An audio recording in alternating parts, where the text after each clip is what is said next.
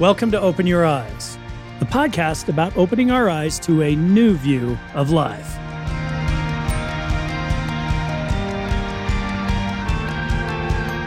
I'm McKay Christensen, and I'm thrilled you joined us today. This podcast may be a bit different from others you listen to. It's not a daily news podcast, it's not Crime Junkie, or it's not dedicated to a social cause. This podcast is born from a deep desire to help us all live a happier life, and the deep belief that a powerful way to make that happen is to open our eyes to new ways of seeing life. So, hopefully today, this podcast can give you a new perspective, a fresh paradigm, and empower you with tools to think and live better. And if you find something useful here today, share the link to this podcast with a friend. It just may be what they need in their life today. Let's get started. Today, I'd like to talk about living without a doubt. Denali is the highest mountain peak in North America, with a summit elevation of 20,310 feet. It's located in Alaska, and in 1896, a prospector named it Mount McKinley after the presidential candidate William McKinley. And it wasn't until recently that the mountain was once again referred to as Denali. McKinley was a Republican. He presided over the Spanish-American War, gained control of Hawaii and Puerto Rico, and won a second term in office. However, just months into that term, he was scheduled to give a speech at an expo in Buffalo, New York. He delivered his speech to a crowd of 50,000. Waiting in the crowd that day was Leon Czolgosz. Leon hoped to assassinate McKinley, but couldn't get close enough to him that day. However, the next day, as the president entered the Temple of Music, Leon shot McKinley at close range, and while the president survived for several days, he would eventually succumb to his injuries and die. Waiting in the wings was the vice president. That vice president was Theodore Roosevelt. But he had only been VP for a matter of months. The elected VP, Garrett Hobart, had passed away from a heart attack, and Roosevelt, who was serving as the governor of New York, would be selected as vice president. And with the passing of McKinley just months into office, Theodore Roosevelt became the 26th president at the age of 43. Roosevelt served the rest of McKinley's term and then was elected to his first term. In 1909, when that term was done, he could have run for a third term, but chose not to. 4 years later, however, he wasn't satisfied with President Taft, and he made a run at the presidency. But he was not elected. So, given that, why is Theodore Roosevelt one of the four presidents on Mount Rushmore? What did he do that was so remarkable? I mean, Washington won the Revolutionary War, Jefferson drafted the Declaration of Independence, and Lincoln led the nation through Civil War, but why Theodore Roosevelt? Well, Roosevelt provided critical leadership when America experienced extreme rapid economic growth as it entered the 20th century. He won the Nobel Peace Prize by negotiating peace with the Russo-Japanese War, and he established meat safety standards, 5 national parks, including the Grand Canyon, worked to keep inflation low, and he was instrumental in negotiating the construction of the Panama Canal, linking the East and the West. He also led the U.S. Navy to be the strongest in the world. He famously said, "The first requisite of a good citizen in this republic of ours is that he shall be able and willing to pull his weight, that he shall not be a mere passenger." One lesser-known fact of Roosevelt's life is what happened after he stepped away from politics. He decided to accept the invitation to do a speaking tour in South America. However, he decided once he got to Brazil, before speaking, he would go on a journey that was part holiday and part scientific endeavor. He teamed up with a veteran Brazilian guide and set out to travel and chart the River of Doubt, which hadn't yet been mapped. The river runs through what is today the Campos Amazonicos National Park and is about 470 miles long. Even today, much of the river is in dense, remote rainforest. The expedition started with a small army of porters, Roosevelt, his son Kermit, and a number of scientists. However, delays and illness crippled the team. By the time they reached the River of Doubt, the 22-man party was reduced to just 3 Americans including Roosevelt. The conditions were extreme. The rain, relentless. They traveled in dugout canoes, were attacked by indigenous people, endured the relentless mosquitoes and stinging flies. The journey began on calm waters, but they hit dozens of miles of tortuous rapids. Many places were impassable. The men were forced to either shoot the white water in their canoes or carry the boats on their backs through the jungle. Their progress slowed to a plodding 7 miles per day. They had to repeatedly stop and build new canoes after several were destroyed during crossings. Most of the pack animals died. One particular day, Kermit's canoe was sucked into a whirlpool and sent tumbling over a waterfall.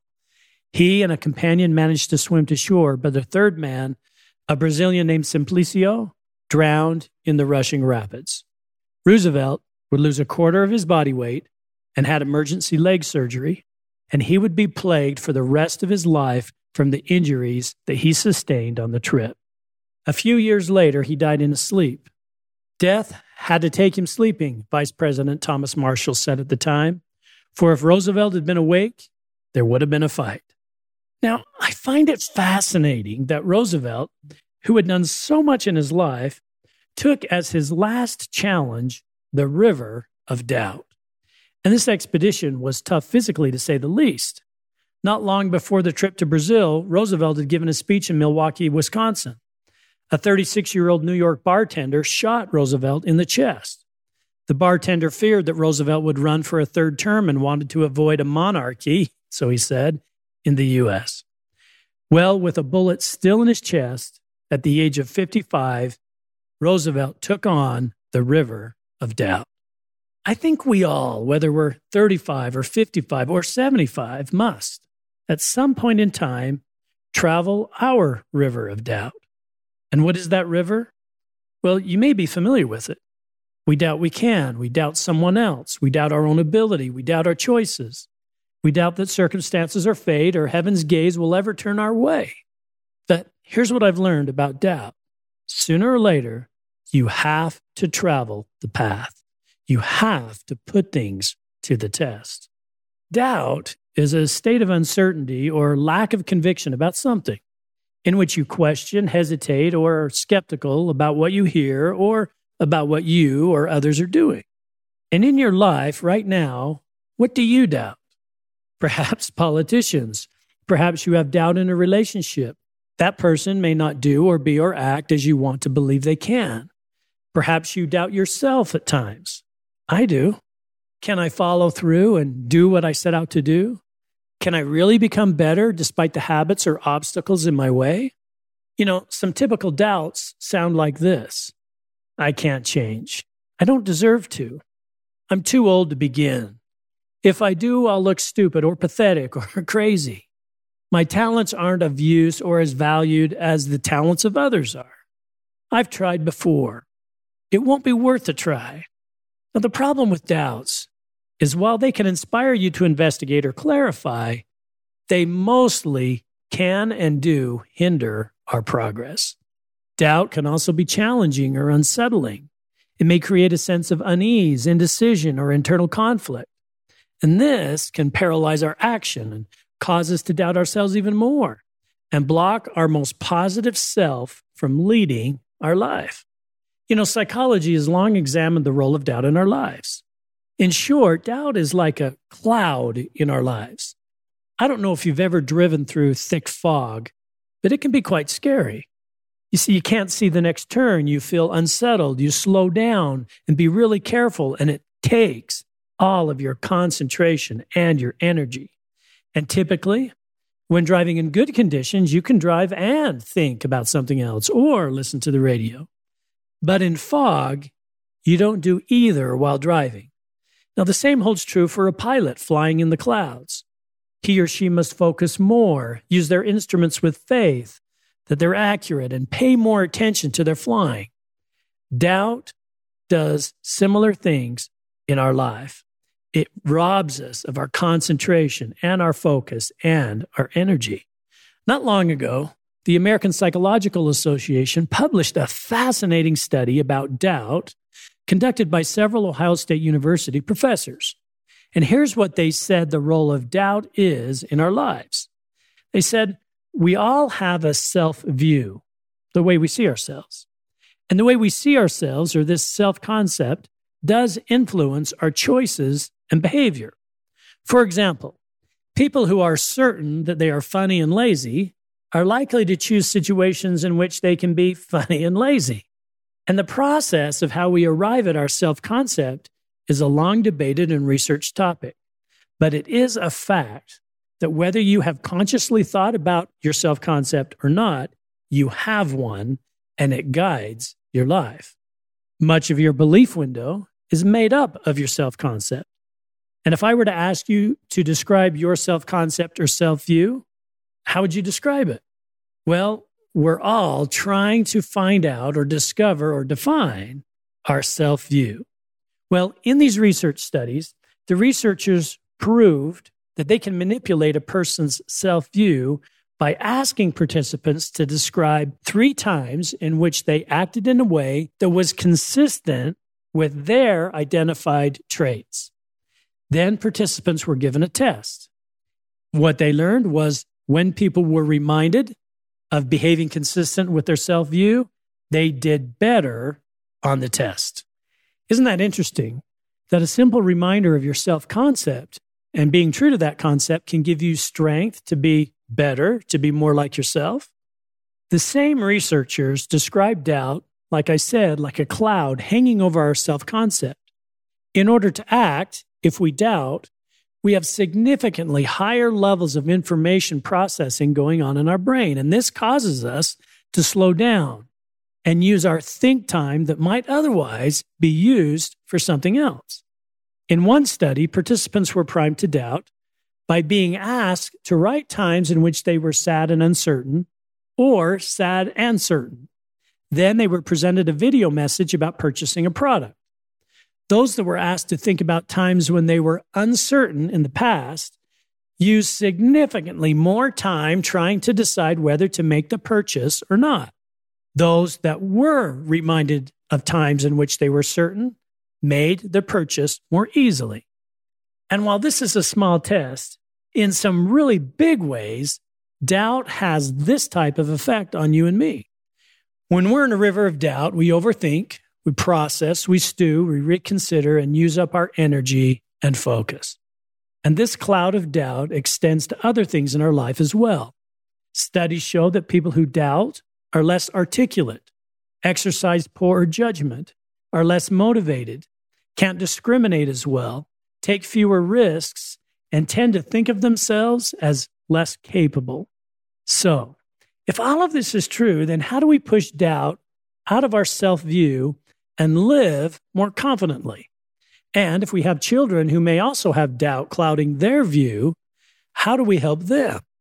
Well, the first key to removing doubt is to become aware of when and how we doubt. This self-awareness can help us recognize the role doubt is having in our life. This awareness will likely give us the sense for what we need to change. As Sheryl Sandberg said, we cannot change what we are not aware of, and once we are aware, we cannot help but change.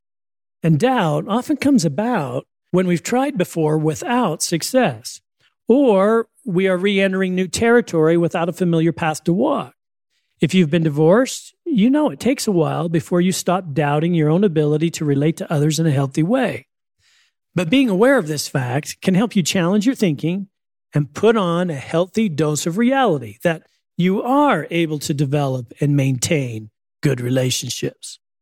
The second thing to remember is that we often inherit faith or doubt from others.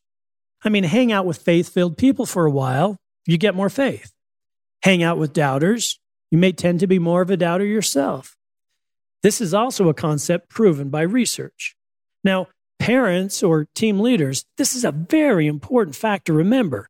Doubt is inheritable. Another important principle is this. It's okay to doubt from time to time. Just don't set up shop there and live. You know, perhaps the most famous doubter of all time is Doubting Thomas. I'm sure you've heard that phrase before, Doubting Thomas. How would you like your name associated with being doubtful for the entire world to refer to for thousands of years? But that's what happened to Thomas, poor guy. So here's the story that led to his famous doubting title.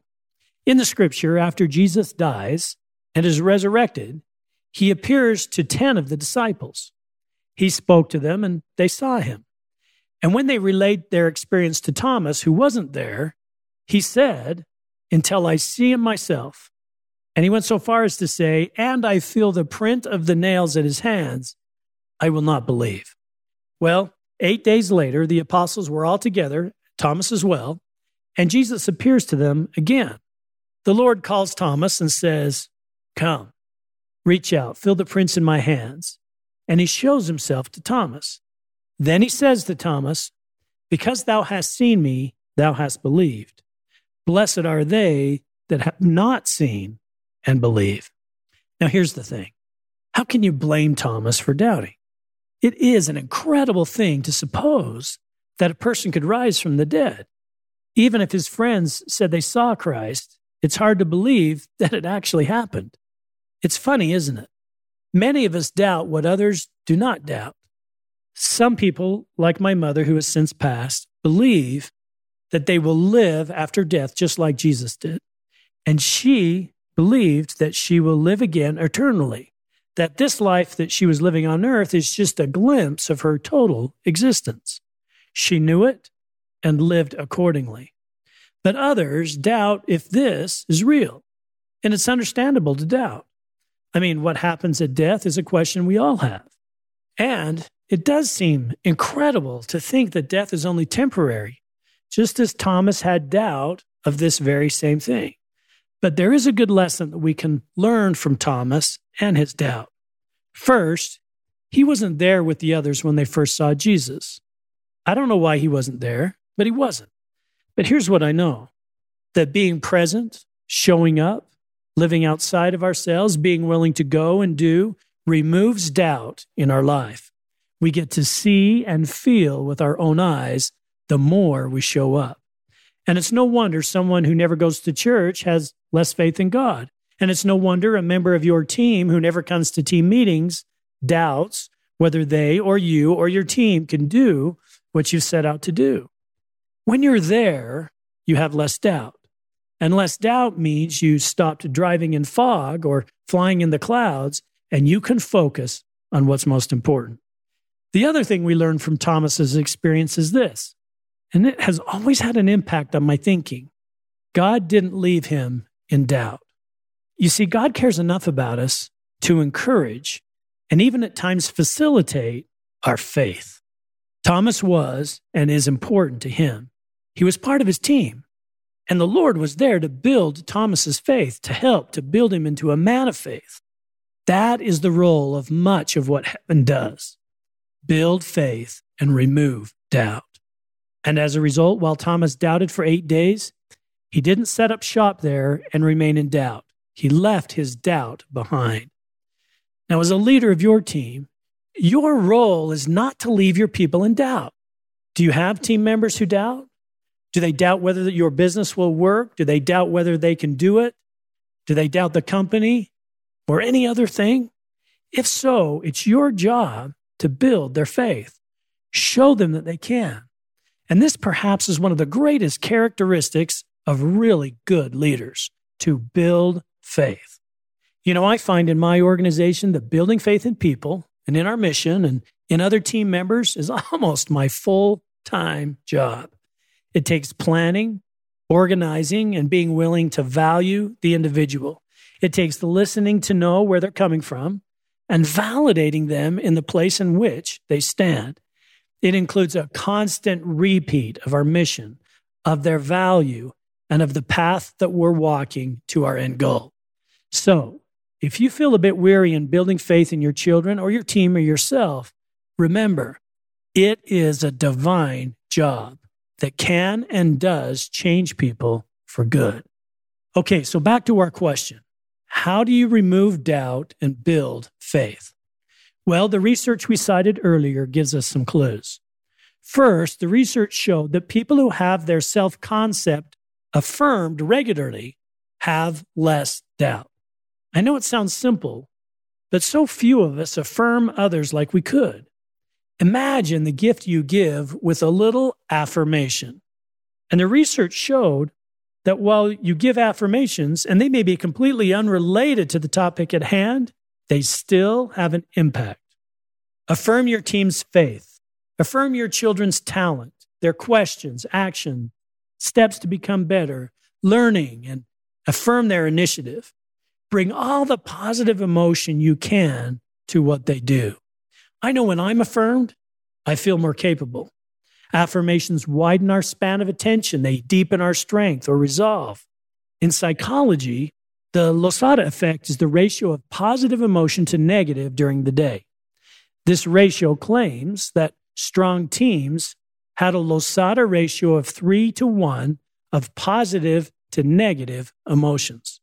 This was extrapolated to people and families and other situations, suggesting that this 3-1 ratio is evident, is present in families and teams with greater outcomes, meaning when there's 3 positive to 1 negative emotions in your daily culture, you will find greater success. I buy into the concept 100%. From what I've experienced in my own leadership and life, the ratio of 3-1 is a great target to keep in mind. So remember, to eliminate doubt, affirm and create this 3-1 positive ratio on your team. Just a few weeks ago, the NBA had its annual draft. The draft, as you know, is where teams line up and select players seeking to enter the league who will play for their team. The airwaves are filled with talk and experts pontificating about what combinations of talent will lead teams to a championship.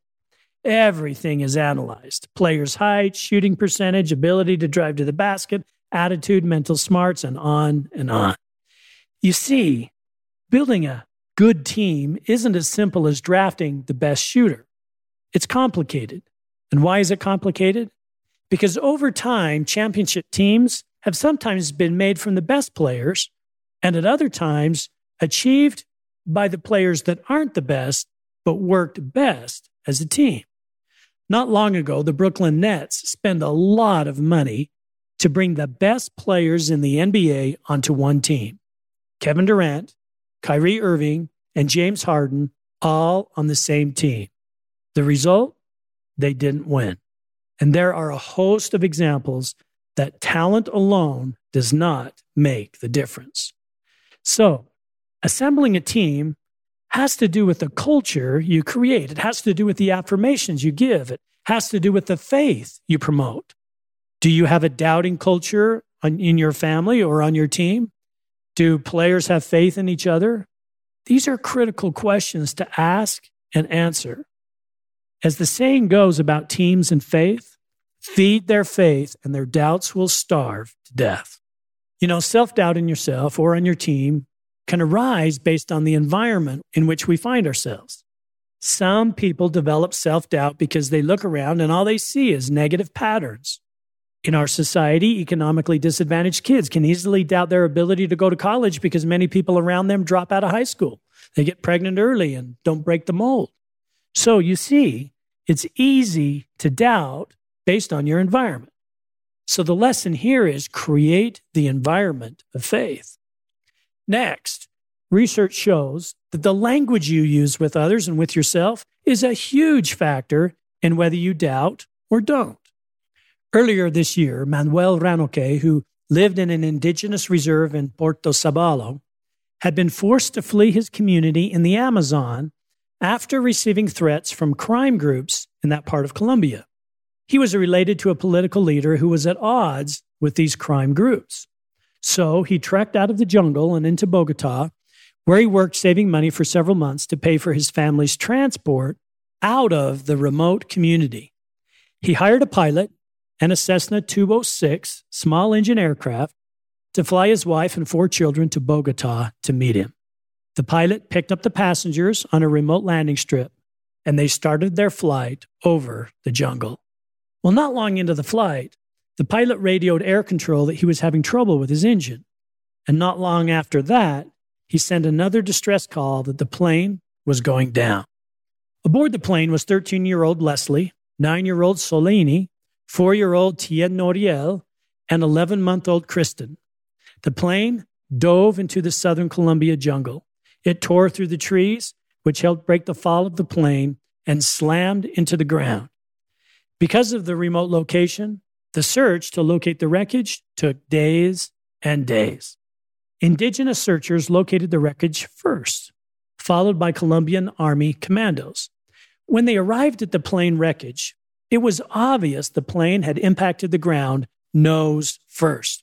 Much of the nose of the plane was unrecognizable. There they found 3 dead bodies: the pilot, an indigenous leader, and the children's mother, Magdalena Muto. But the 4 children were nowhere to be found. Where they had gone was a mystery. And because the tail of the plane was intact, they were hopeful that the children had survived, because it was obvious the further away from the nose of the plane you were, the likelihood of survival would have been higher. Well, the children were in extreme terrain: thick vegetation, horrific weather conditions, dangerous animals like jaguars, venomous snakes, and poisonous plants were all huge obstacles to their survival. Plus, it rained about 16 hours a day. The bugs and mosquitoes were thick and relentless and carried disease. Immediately, 11 aircraft and hundreds of people started the search for the missing children. 3 miles from the aircraft, the searchers found a baby bottle. Days later, they found a pair of scissors, tennis shoes that belonged to a baby, and a child's footprint in the mud. It was obvious the children were moving. As the search went on, days turned into more days. 30, 35 days, 39 days passed without finding the children or their remains. Surely, after 40 days, they couldn't have survived, right? But on day 40, sure enough, as they trekked their way through the jungle, searchers came around a bend and saw 13-year-old Leslie holding an infant. 9-year-old Soliani was horrifically skinny. And when the children saw the men coming their way, they simply said they were hungry. When asked while they walked and how they survived, the oldest daughter simply said, "We believed we could find a way." Their mother, you see, had survived the plane crash for 4 days. And before she died, she told them that they could get out of the jungle. They told them they had a great life waiting for them and that their father would love them like she had loved them. So after staying with the plane for a week or 2, they launched out on their own. Leslie fed the baby formula she took from the crash site. And when the formula was gone, she fed her water. The other siblings survived on berries and seeds they found on the jungle floor. And it just so happened that the jungle was in harvest and the jungle fruit was sometimes falling to the ground. The children stayed by the river, so they had a source of water. And Leslie said they did what their mom told them and didn't doubt that her words that she had spoken to them were true. You know, sometimes life drops us off in places outside of our comfort zone. Sometimes we have to walk in ways that we're not used to. Sometimes we have to place faith in and not doubt the words that parents and leaders and God speak to us. And even when we are 40 days into our wilderness, we still must have faith that rescue, that strength, that help is coming.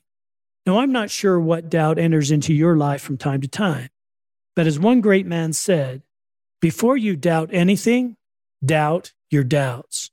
And remember, most often doubt is removed by action, which leads us to our final suggestion for removing doubt from our life. Act. Move forward. Even if the path isn't clear, action feeds your faith. You know, just recently I was watching a documentary, and a tennis player who had lost a very important match responded to the question about her perspective after her loss. Do you know what her answer was? She said, "I am right where I am supposed to be." She knew that work and practice and learning from her failures would help her rise. She was right where she was supposed to be. Even after a loss, she was right where she was supposed to be. And maybe you are as well.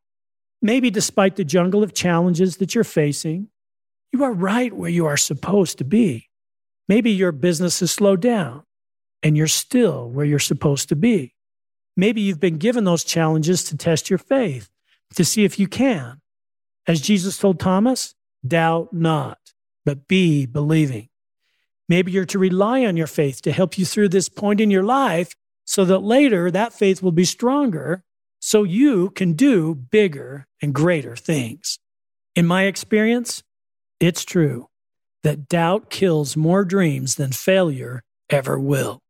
So, shake off the doubt that may be in your thinking or your life or your business.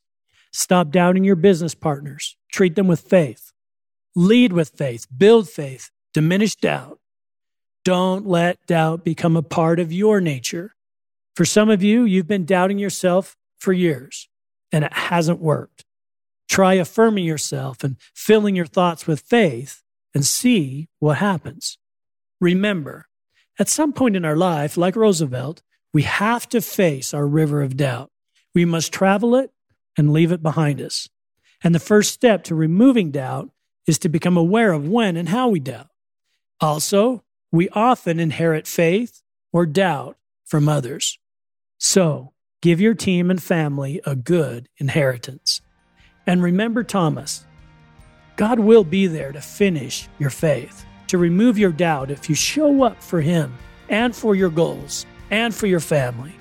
So be present, and you will find you can live more faithful and you can live without a doubt. Most of all, thanks for being here today. And be sure to join us next week as we discover the next steps to opening your eyes to who and what you can become. I look forward to being with you again soon.